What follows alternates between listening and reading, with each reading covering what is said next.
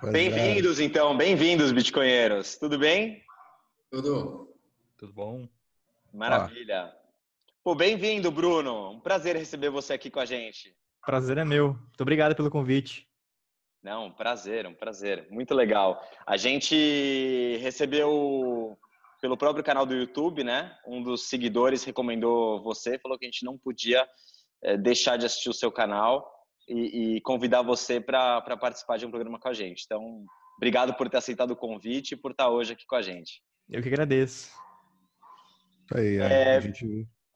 Fala aí, fala aí, fala aí, Dó. É, não, a gente viu no canal, tá? tem vários vídeos, o canal do Bruno, vocês podem buscar aí, Bruno Garcia, tem que buscar, acho que Bruno Garcia Bitcoin, né? Porque se não tem outro é, Bruno Garcia que aparece, pelo menos para mim apareceu outro. É, o canal bem legal, já tem três meses aí com conteúdo é, técnico, bem explicado, didático, apresentações sérias aí, com falando sobre blocos, escalabilidade. É, tem um legal sobre timestamping também, como você como autenticar, usar o Bitcoin para fazer autenticação. É, é, origem da criptografia assimétrica, que é o que a gente usa no Bitcoin, chaves públicas, chaves privadas, esse sistema que permite né, que ele seja trustless, que a gente possa né, é, é, se comunicar sem se conhecer. É, também, tipo, é, como criar uma criptomoeda do, criptomoeda do zero, que acho que é o foco da conversa aí, que eu quero é, falar um pouco mais sobre, sobre isso, que são algumas aulas aí que o Bruno preparou. E até coisas nada a ver, tipo, como nada a ver, tem a ver, mas enfim, parece nada a ver como inteligência artificial, né? Como funciona um chatbot, aquele robô de atendimento, uma árvore de decisão, tal. Conteúdo bem legal, eu aprendi é, coisas lá bastante interessantes e fica aí a recomendação, vale a pena entrar lá, né? Quem não conhece ainda o Bruno, vale a pena entrar no canal dele. E é isso aí. Eu queria dar essa apresentação. Eu queria também que você se apresentasse aí, Bruno, um pouco como é, como você entrou aí no mundo do Bitcoin, quanto tempo você já está é, já tá nessa. Olha, eu entrei no mundo do Bitcoin assim faz uns três anos, três, quatro anos mais ou menos. É, o pessoal até acha que eu sou milionário, mas eu não sou porque eu tenho 19 anos. Então, três, quatro anos atrás eu estava tipo no ensino médio. Então, se eu tinha dinheiro para comprar uma cripto, era o dinheiro do lanche, né? Então eu comecei assim bem, bem de leve mesmo, participando dos fóruns, assim, só vendo o que era é, a parte técnica. Eu já gostava de programação, já programava na época, então fui atrás mais da parte técnica, como funcionava. Eu nem, nem ia muito atrás de preço e comprar, porque eu realmente não tinha nada para comprar, não tinha dinheiro, não tinha nada. Tinha, sei lá, 14, 15 anos, por aí. Então, eu fui vendo a parte técnica, o pessoal discutindo. É, há bom tempos atrás ainda tinha um pessoal bem mais reduzido, né, nos grupos, era um pessoal bem interessado mesmo na tecnologia, né, são os early adopters, né, pessoal que entrou bem cedo e depois do, depois do boom, né, de 2017, que entrou mais uma galera. Mas eu comecei mesmo é, faz bons anos, mas foi só observando e aprendendo mesmo. Entendi, na que prática. Legal. Né? Cê, só queria. Você falou que você já programava, né? Sim. Você aprendeu sozinho a programar? É, que, que, linguagem que você programa? Eu comecei a programar sozinho, comprei um Arduino, comecei a aprender C. Aí eu estava no ensino médio, tinha aquelas Olimpíadas de Robótica, aí eu comecei a me interessar, comecei a, a competir lá, aqui na, na Olimpíada Brasileira de Robótica, na competição que tem aqui no Brasil. E eu fui aprendendo, fui aprendendo C, fui aprendendo mais sobre hardware. Aí chegou um dia que eu tava lá mexendo com Arduino, aqueles montes de fio, eu falei, cara, isso aqui é uma encheção de saco, velho. Não gosto de ficar mexendo com esses fiozinhos, ficar plugando sensor. Falei, vou ver outra coisa que eu quero só programar, né? Vou ver uma outra área. Aí eu comecei a aprender web, né? aprender a parte mais alto nível. Eu falei, não, eu prefiro muito mais essa parada de alto nível do que, do que de baixo nível, né? Não gostei de hardware. E eu comecei a aprender web. Comecei do básico, HTML, CSS, e fui depois pro back-end. Fui aprendendo PHP, Python, e aí eu tô até hoje nessa, nessa caminhada. Não, é, vamos entrar, eu queria falar né, sobre, mais sobre as aulas de criptomoeda do zero, né? Que você está programando, a partir, no, são algumas aulas, né? Só para explicar, você está programando uma nova criptomoeda, digamos, é, do zero. Ou seja, Sim. a partir do zero, todas as etapas aí que você precisaria escrever, né, todo o código para é, criar um software, lançar sua própria é, criptomoeda, digamos. Uhum. É, qual, qual foi a motivação para criar o curso? O que, que você quer tipo, passar com, com, com esse curso? Né? A motivação foi que eu busquei conteúdos similares, assim, na internet, ainda mais em português, não achei nada. Assim, se tem um artigo ou outro ensinando na prática. Aí eu pensei, pô, vou criar aqui uma série no canal que é ensinando a criar uma cripto do zero, para o pessoal que é programador é aprender os conceitos de uma cripto na prática. Então, Proof of Work, tem uma aula sobre Proof of Work, o cara vai aprender na prática, eu explico lá. É uma função simples, eu falo que é simples, mostro como é simples, como funciona. É, consenso, dificuldade. Então, o intuito era mostrar mesmo na prática como funcionam os conceitos, né? Então, a pessoa é programadora, programador, ela entra lá e ela consegue visualizar aquilo que ela está aprendendo. Então, ela quer saber o que é Proof of Work ah, Proof of Work funciona como um quebra-cabeça. Tá, mas como funciona de verdade? Então lá tem um código. É, eu até brinco, é porque depois que eu criei essa série, cara, meu inbox choveu de gente querendo que eu. Nossa, como é que eu crio cripto? Como é que eu crio? Eu falei, calma aí. É, o intuito da série é os programadores ou pessoas interessadas aprendam na prática os conceitos. Não é para você, você, copiar. Em nenhum copiar... momento você imaginou que isso ia ser mal usado? Não, imaginei, com certeza. Ah. Mas não imaginei que o meu inbox ia ferver do jeito que eu imaginei. tá mas, fervendo. É, mas eu falei, calma aí, né? Pra vocês ficarem jogando altcoin no mercado que nem um louco. Só pra aprender. Eu ainda tem um, um vídeo que eu coloquei até um aviso no final. Falei, é, um aviso em vermelho. Falei, não tente ficar utilizando isso na prática. Porque também as implementações são bem simples, cheias de falha de segurança, não é nada complexo. Se for fazer tudo complexo, ia demorar uma hora cada aula, ia ficar é mais para explicar o conceito. Então, tipo, proof of work é assim, é, consenso, dificuldade, é legal. é assim que funciona. Muito Sim. legal. Não, é, quem, eu acho que quem quer criar uma altcoin para, sei lá, do zero, é melhor copiar o código do Bitcoin simplesmente, mudar o nome lá e pronto. É, Se alguém quiser fazer scan né, com isso, não, não quero né, dar ideias, mas é tipo, você vê o Charlie Lee, o, Bit, o Litecoin tal, ele brincou tal, a, brin a brincadeira dele foi alterar alguns parâmetros lá e pronto. Se você vê o código, é, buscar as diferenças entre, entre, o código do Bitcoin e do Litecoin, são mínimas. É... então, mas, Dov, se cada um criar seu Bitcoin, o Bitcoin não vai valer nada. É, então... Eu quero fazer uma pergunta para o Bruno. Bruno, é, essas pessoas que estão te mandando um monte de e-mail, né, na sua é, perguntando como como criar a própria você tem, você tem respondido como? Simplesmente que o vídeo não é não é para as pessoas lançarem suas, suas próprias criptomoedas ou você tem ido um pouco mais a fundo na explicação? Não, eu respondo bem seco mesmo. Eu falo, não, o propósito das aulas não é essa, o propósito é aprender os conceitos na prática. Pronto, eu mando assim já era. Ctrl C, abro lá, clico em Ctrl V, Ctrl V, Ctrl V e já era. É muita Não, gente, é. Né? sem noção mesmo, assim. Quanto você cobra para criar uma cripto para mim? Nossa, tipo, Cadê o código? Acabou de sair a aula. Não, teve um dia que eu acho que o, Pay o vídeo, é, acho que não tinha nem cinco minutos, assim, que eu tinha upado, e a, o vídeo tinha uns 15 minutos. O cara, cadê o código? Mas eu, nossa, nem deu tempo nem de você assistir inteiro, já tá perguntando cadê o código. Aí eu até demorei para soltar, tipo assim, da aula 5, soltei na, na aula 8, por exemplo, tá? Fui, fui bem, bem aos poucos, porque tem o pessoal sem noção mesmo. E tem muito pessoal gente, é, que realmente gosta da série, que vem no Telegram perguntar sobre dúvida. Ah, por que você utilizou tal função? Né? Por que você fez aquilo? Eu explico. Ele fala, pergunta, não poderia ser feito de outro jeito? Fala, ah, é, poderia. Sim, tem uma interação bem legal também. Tem um, tem um pessoal sem noção, mas tem um pessoal bem interessado em aprender mesmo. Que bom, Mel, que bom. Entendi. É, você consegue encontrar peers também aí para você aprender também coisas novas que vão te dar dúvidas Sim. diferentes, coisas tipo que você não pensou de repente, ou enfim, legal. É isso, isso, isso que é bom, essa colaboração é importante, eu também acho. Eu sempre digo que todo altcoiner, né, todo developer de altcoin é um potencial developer de Bitcoin. É. Ou seja, algum dia ele vai vai estar tá fazendo development para Bitcoin, porque vai ser é, é o caminho, né? É, acho que final aí, sei lá, é para onde leva? Os, todos os caminhos levam a Roma, né? Eu, eu acho que com um programador tem mesmo que aprender assim, na prática, né? É, como você diz, o Proof of Work. Então, deixa eu ver como é que é o algoritmo para o Proof of Work. E o cara bola uma coisinha simples, testa, vê como é que funciona.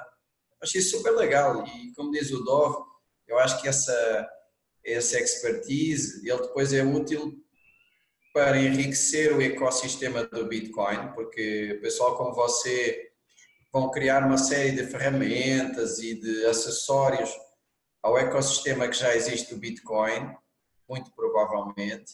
É, e quem sabe, como dizia o Rodolfo, no futuro até o próprio Bitcoin Core, não é? se você ainda não se torna um contribuinte do, do Core. Mas pelo menos coisas que viram à volta, né? E do Lightning Network também, sidechains, eh, wallets, sabe-se lá mas tem que entender os conceitos básicos. Eu acho isso bem legal. Nós ficamos muito.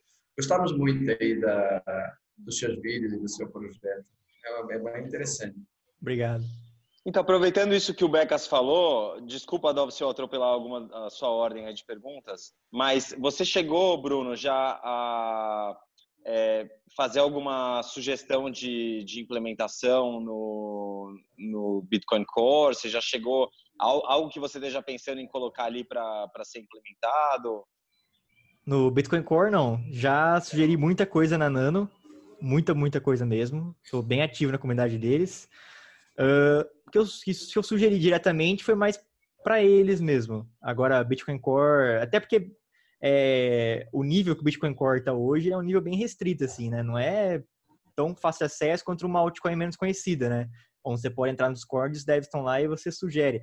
E, e o Bitcoin, o Bitcoin é mais maduro também, né? Então tem até menos área para você explorar quanto uma altcoin nova com uma arquitetura diferente, por exemplo, uma EOS, por exemplo, tem uma arquitetura totalmente diferente, você pode chegar lá e propor algo é, algo novo em alguma implementação, porque tudo lá é novo, né? Então sempre vai ter várias mudanças. Sim. O Bitcoin é bem mais conservador, né? Mas e, mas e Lightning, Bruno? A Lightning Network, é, tem alguma coisa que te interessa, que você fala, nossa, isso aqui está faltando de usabilidade de, de, aplicativo que eu poderia talvez propor, ou mesmo de interface? Tem Olha, alguma coisa que te interessa em Lightning? Para o protocolo da Lightning, eu acredito que, que não tem como fugir muito, né? O protocolo é aquele e já era. Mas eu ainda acredito muito que falta para a Lightning Network é, soluções, é, como eu posso dizer, é, soluções com boa usabilidade, carteiras, serviços, uhum. porque enquanto não for fácil de ser utilizado, não vai ser utilizado.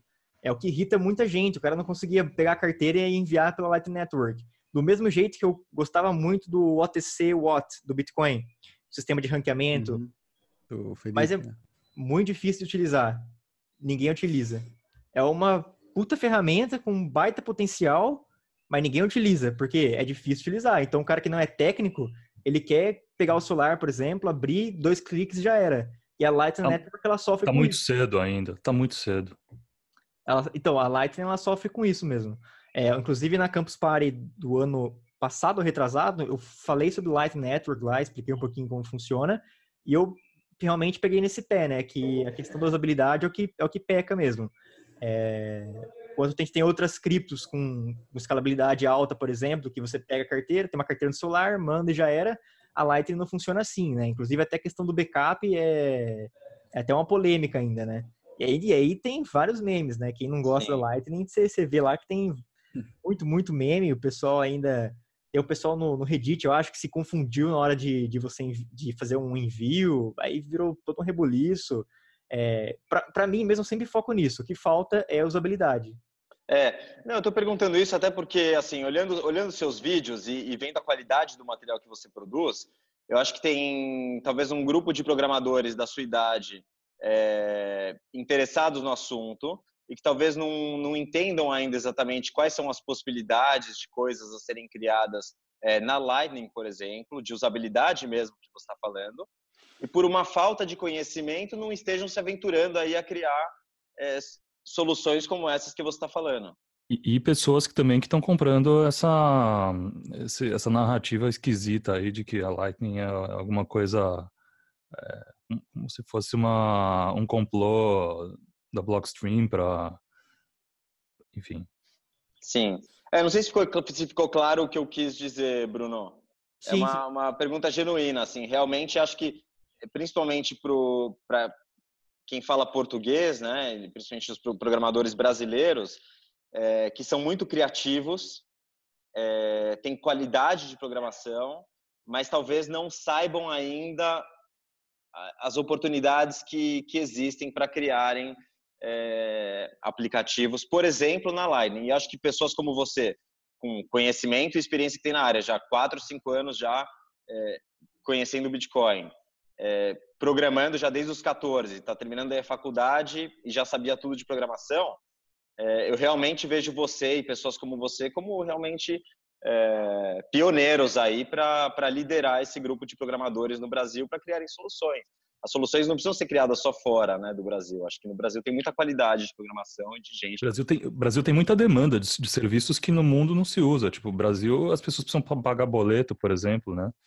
É, boleto é uma coisa que ninguém ainda criou uma solução Lightning boleto. Ou já criou, não estou sabendo. Mas, enfim, tem muita solução brasileira que o brasileiro é. precisa e que não existe e que tem bastante oportunidade aí. Não é cobrança, viu, Bruno? É só não. desejo de quem está aqui do outro lado da linha. É, eu não, não mas faz, tá? Por favor, eu estou precisando pagar uns boletos.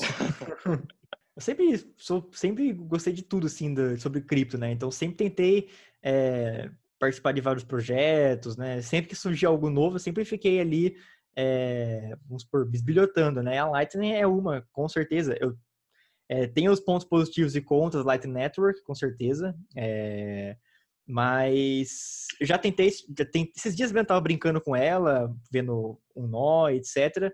E com certeza eu tenho vontade de desenvolver, desenvolver em cima da Lightning. Da Lightning. É... Minha primeira vontade é uma carteira com uma usabilidade muito boa. Eu sinto muito uma falta disso e já pensei em desenvolver uma carteira, porque já tem uma API pronta já da Lightning Network e eu falei, ah, pode ser um, um bom caminho, mas não tirei Legal. do papel ainda. Fala aí, Dom, você quer falar? Eu quero falar assim. É... Obrigado. Você falou da Nano aí, que você estava envolvido com a Nano, ou seja, você encontrou na comunidade da Nano espaço para se expressar, digamos, para poder né, usar, dar opinião e onde você foi escutado. Uhum. Eu acho interessante isso, eu acho que né, é muito o que acontece com muita gente aí que está entrando no, no espaço, que quer colaborar, tal como você falou que o Bitcoin Core é difícil de colaborar, eles têm já é, tipo um, um, nível de, é, é, de colaboradores ali mais né, senior, pessoal mais sênior tal, que vai que não vai ser muito, vai escutar qualquer opinião, vai ser mais difícil também colocar qualquer coisa dentro do consenso Bitcoin, é muito mais difícil, né, trabalhar com consenso Bitcoin. É, e onde é que eu queria ser, chegar nisso, né? O, a Nano, é, ou seja, a Lightning Network, eu acho que eu vejo que muita gente que é, comprou a Nano, que está investida na Nano de alguma forma, seja é, com dinheiro ou com tempo, né? Com paixão, tem, tipo, é, tempo, que é mais valioso que dinheiro, na minha opinião. Eu vejo que você é uma pessoa que está investida, talvez, nesse projeto. Ela, tipo, está buscando é, falhas na Lightning, digamos, porque ela meio que a Lightning meio que compete é, com o, a proposta da Nano de ser né, uma moeda é, rápida, né? Que, como você vê isso? Eu vejo, ou seja, eu como Bitcoiner, como alguém que acredita no Bitcoin, eu acho positivo. Eu acho que tem né, uma, um incentivo de um grupo aí de encontrar falhas na Lightning, o que é sempre positivo nessa adversariedade é muito positiva sempre. Como, eh, como você vê isso? Não sei, se você vê isso de alguma maneira, se eu estou viajando, sei lá. Não, se existe essa é... adversariedade, se o pessoal está meio tentando sempre encontrar um defeito. Como você vê a comunidade eh, uhum. é, dessa altcoin em relação à Lightning? Então, o pessoal mesmo, assim, da comunidade, vamos dizer, o pessoal que fica no Facebook, fica nos fóruns, eles sempre fazem essa comparação entre Nano e Lightning Network. É, com certeza, sempre tem, sempre é, se vê na internet uma tabelinha comparando uma com a outra, mas o pessoal é, que tá realmente da parte mais de protocolo, team da Nano, ela não se preocupa com isso, não. Eu nunca vi eles falando sobre Lightning Network. É, nunca vi eles falando, não, Nano é melhor que Light Network, Nano, Nano é melhor que tal coisa. Nunca vi eles falarem sobre isso. Eles têm um foco, que o foco era trazer para a primeira camada, Light Network já é uma segunda camada, que era trazer escalabilidade para a primeira camada. Esse era o primeiro foco deles. E, e o pessoal ainda fala, é, ah, é uma surgiu para competir com a Light Network. Não, a, a ideia da Nano surgiu em 2014. Começou a ser desenvolvida em 2015. Não, começou a ser desenvolvido em 2014, mas teve um lançamento em 2015. Então, sim, faz muitos e muitos anos já. A proposta mesmo era uma alternativa à blockchain, e não uma alternativa ao Bitcoin, por exemplo. É, o criador dela, o Colin, na verdade, ele primeiro ele lançou a ideia da Blocklerity. Então ele postou lá no Bitcoin tal que a ideia da, da Blocklerity e não a ideia de criar uma outra cripto. Ele só falou, poxa, e se cada usuário é, do sistema tivesse uma própria blockchain assíncrona, que essas blockchains poderiam conversar entre elas, e além de armazenar transações do bloco, armazenaria o saldo da conta, é, como que seria o impacto disso? Então ele lançou esse conceito, o conceito da Blocklerity. E a Rayblocks, que, que era a antiga Nano, ela surgiu só para pôr em prática esse conceito. E, e aí está sendo tá indo até hoje o desenvolvimento, tem muita coisa para fazer é, e evoluiu demais de, de 2017 para 2018, de 2018 para 2019, a evolução que teve a nível de protocolo foi enorme. Então, eu costumo dizer que é um experimento que vem dando muito certo, né? É, questão de segurança, é, eficiência também dando certo. A questão maior que toda cripto esbarra é a questão da descentralização, que é uma questão que a Nano peca, que eles tentam hoje descentralizar mais a rede. Então, por exemplo, qualquer exchange maior que, que, que tem o maior volume de, de nano no mercado, vamos dizer, é a Binance. Então, eles têm um nó, por exemplo, eles são um, um participante da rede enorme, com um poder enorme. Então, eles buscam maneiras de centralizar esse, é, esse, esse, poder que está na Binance, por exemplo. É só um, um exemplo bem raso, assim. Uma pergunta filosófica: é possível descentralizar algo que já está centralizado? Eu imagino, assim, é, por, por uma questão, sei lá, racional, que você pode apenas centralizar algo que é descentralizado, mas é impossível você forçar algo centralizado a se descentralizar via protocolo, via decisão descentralizada, entendeu? Sim. É, é uma questão que eu penso assim, a nível de protocolo, Bitcoin é centralizado, a nível de protocolo, Nano é descentralizada. Agora, a questão da distribuição do distribuição do, do poder entre os usuários, isso é uma questão natural de mercado. É, já foi mais centralizado, como já foi menos também. Então, uma, uma, uma decisão de mercado, vamos assim dizer. O dia que a Binance fechar, por exemplo, o poder delas vai, vai se diluir, porque o pessoal vai sacar, por exemplo. Estou dando um exemplo. É, quando surgiu uma, uma, carteira, uma nova carteira boa, por exemplo, o pessoal. Não, eu, eu me refiro em, em, em, relação ao protocolo mesmo, porque, claro, as outras questões são, são flutuantes, né? Mas o, o protocolo, uma vez centralizado, né, o desenvolvimento também, dificilmente ele descentraliza, né? Dificilmente. É, eu vejo uma luta muito grande em questão de centralização na IOTA, por exemplo. Eles têm o coordinator, né? E eles estão agora lançando uma testnet para tentar é, tirar esse, esse, esse, coordenador, né, vamos assim dizer. Só que a nível de protocolo é um, uma peça fundamental. Então, para fazer essa mudança, não é só tirar, porque é uma peça que vai fazer falta, é, vamos dizer assim, a nível de protocolo. Além da decisão de tirar ser uma decisão central também. Sim, com certeza. Então é uma questão, uma questão bem complicada. Até legal conversar com, com o criador dela, que é brasileiro, é professor da Unicamp, e um cara bem inteligente, por sinal, matemático, né, programador, e, e, tem várias questões por trás disso, né? A própria decisão de você tornar a moeda descentralizada é, desligando o coordenador já é uma decisão centralizada, né? Hum, exatamente. A gente sempre volta para o bloco Gênesis. Sim. Muito bem. Uma coisa, Bruno, eu vi lá no, no YouTube, tem lá na, no About um link para 3xBit Academy. Quer contar um pouquinho aí sobre o que, que é? Eu vi que você tem uns cursos lá, tem um projeto de, de educação também e tal. Como é que. É, a 3xBit Academy ele é um projeto de educação que eu, que eu lancei, na verdade, como Crypto Ninja, que era de fazer cursos presenciais da mesma. É. O que, que é isso? Era o nome inicial do projeto. Ah, entendi. Legal. Bacana. Belo nome, meu. Aí eu, eu pensei, poxa, né, se, se tem um pessoal no YouTube gostando, né, da- das aulas, por que não trazer uns cursos presenciais, né, ou fazer um portal é, um pouco paralelo, se eu tiver alguma novidade que eu, não, que eu não falaria em vídeo, falar em artigo, por exemplo.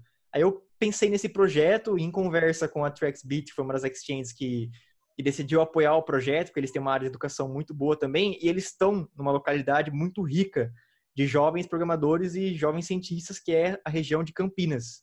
Então, eles têm lá com ele, perto deles a Unicamp, né, que não preciso nem falar da qualidade dos alunos de lá, a PUC, PUC Campinas também.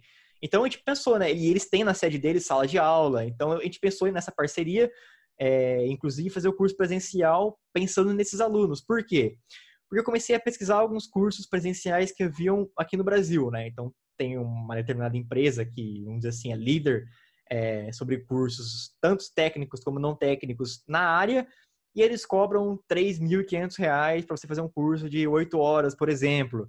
Aí eu pensei, pô, aquele universitário de 18 anos lá que está fazendo um curso, sei lá, de ciência da computação, que faz estágio à tarde, vamos assim dizer, Consegue. o cara não vai ter dinheiro para fazer um curso desse. Então, vamos oferecer esses cursos de graça para esse pessoal. Aí a gente vai começar dia 30 de março, tem a primeira turma. É, a gente abriu a inscrição, a gente esperava ter umas 20, 30 pessoas, que é para formar uma turma. A gente teve 140 inscritos. Então a gente vai fazer assim, Boa, várias, seleção, várias turmas. É sem Parabéns. seleção, o pessoal que quer estar Parabéns, informado participa das aulas, tem essa possibilidade.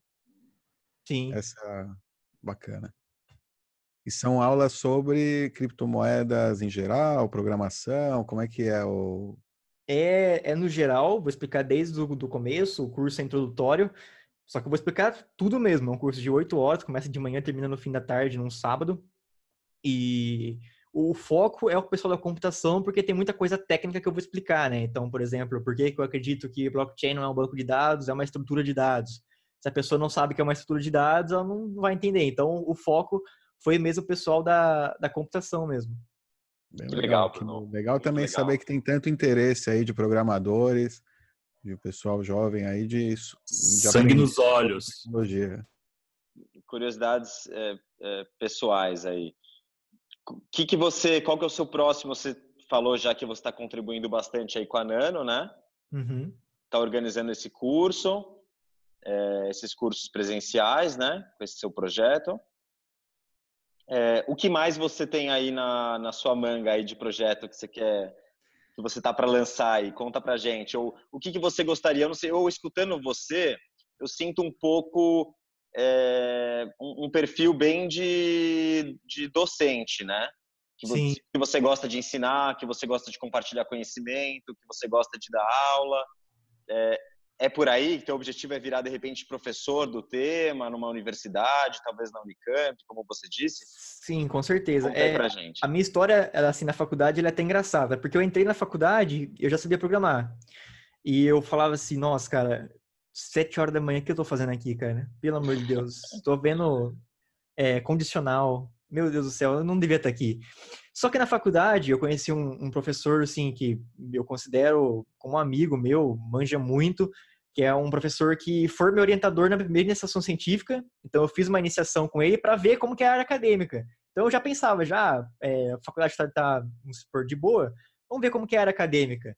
Aí eu fiz uma iniciação científica é, na área de IA, aplicada para jogos, não é sobre blockchain, até porque ninguém na área acadêmica entende sobre blockchain hoje, muito difícil você encontrar uma linha de pesquisa nisso. Nem não acadêmica. É, É, Bitcoin, not blockchain, por favor. e... É, E aí Brincadeira. eu, e aí eu, eu gostei da, da área acadêmica, é, a gente realizei uma pesquisa ainda que foi submetido num, num congresso, assim, que é um congresso grande aqui no Brasil da área, que geralmente tem, supor, doutores, etc. E fui aceito, aí eu até fiquei, nossa, é, até um grande feito, estava na faculdade ainda, fui aceito nesse congresso, cheguei lá, só tinha o pessoal bem mais velho, né? Você vê que tinha um, acho que o mínimo que tinha lá era o pessoal do mestrado, vamos dizer, né? E foi uma experiência bem legal. Eu falei, poxa, curti. Aí esse ano eu recebi o convite para continuar a EC com ele, um outro tema para avançar. Estou agora é, avançando na pesquisa e eu pensei, não, eu vou sair da faculdade e acho que eu vou fazer um mestrado, porque era uma área que me interessava muito. E para você ser docente hoje nas universidades, você precisa de um mestrado. Então eu pensei, poxa, eu entrei na faculdade com 18, 17 anos. Vou terminar esse ano, tô com 19 ainda. Se eu fosse fazer um outro curso normal, eu ia sair com 22, né? Então, vou acabar cedo, vou emendar no mestrado e já não perder tempo. Então, esse é um foco que eu tenho. Gostaria muito de fazer pesquisa na área de, de blockchain e criptomoedas, é, questão nessa área mesmo geral. Muito difícil conseguir aqui no Brasil, vai ser impossível, já sei disso. É, a área de segurança no Brasil é criptografia, o mais próximo que a gente tem é criptografia, e, e, os bons criptógrafos do Brasil já saíram do Brasil, o professor Diego Aranha, por exemplo, já, já vazou. É, então eu sei que é uma área muito complicada no Brasil. Então eu vou ingressar no, no que dá, mas eu gostaria de ser até pioneiro nessa pesquisa aqui no Brasil. Inclusive, eu tenho uma pesquisa independente que eu vou tentar publicar esse ano também na SBSEG, que é o Simpósio Brasileiro de Segurança, eles abriram o tópico de criptomoedas lá, que é um estudo sobre o impacto do aumento do bloco no Bitcoin, o impacto na descentralização, análise da rede, entre outras coisas. Então, é um comparativo técnico entre Bitcoin, Bitcoin Core, Bitcoin SV na questão da descentralização e também num software que eu estou desenvolvendo que faz análise dos pacotes na rede. Ele ah, falou, ó, não sei se foi, não, não sei se foi um ato falho, mas ele falou entre Bitcoin, entre Bitcoin Core e Bitcoin SV. Não, Bitcoin Cash, né? Não, eu sei, eu sei. Foi, ah, foi uma falha. Sem querer, foi falha, foi falha. O pessoal vai me linchar depois aqui.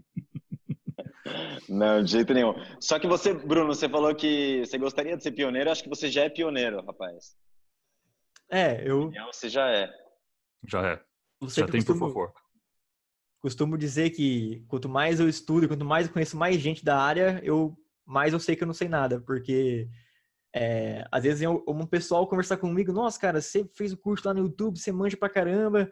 Aí eu começo a conversar com outra pessoa e falo, nossa, cara, eu não entendo nada, cara. Que o cara tá falando? Eu não sei nada, né? Então eu sempre, eu sempre sei que essa área, assim, ela é, ela é muito nova. Inclusive eu tinha feito um vídeo no canal que eu excluí, é, porque deu, deu muita treta, que era por que não existem nenhum especialista em blockchain no Brasil. Primeiro eu expliquei porque blockchain é um termo genérico e o, o próprio termo blockchain é, não tem um consenso sobre a definição, é inútil. Blockchain sem Bitcoin é, não existe, é uma, uma palhaçada, vamos assim dizer.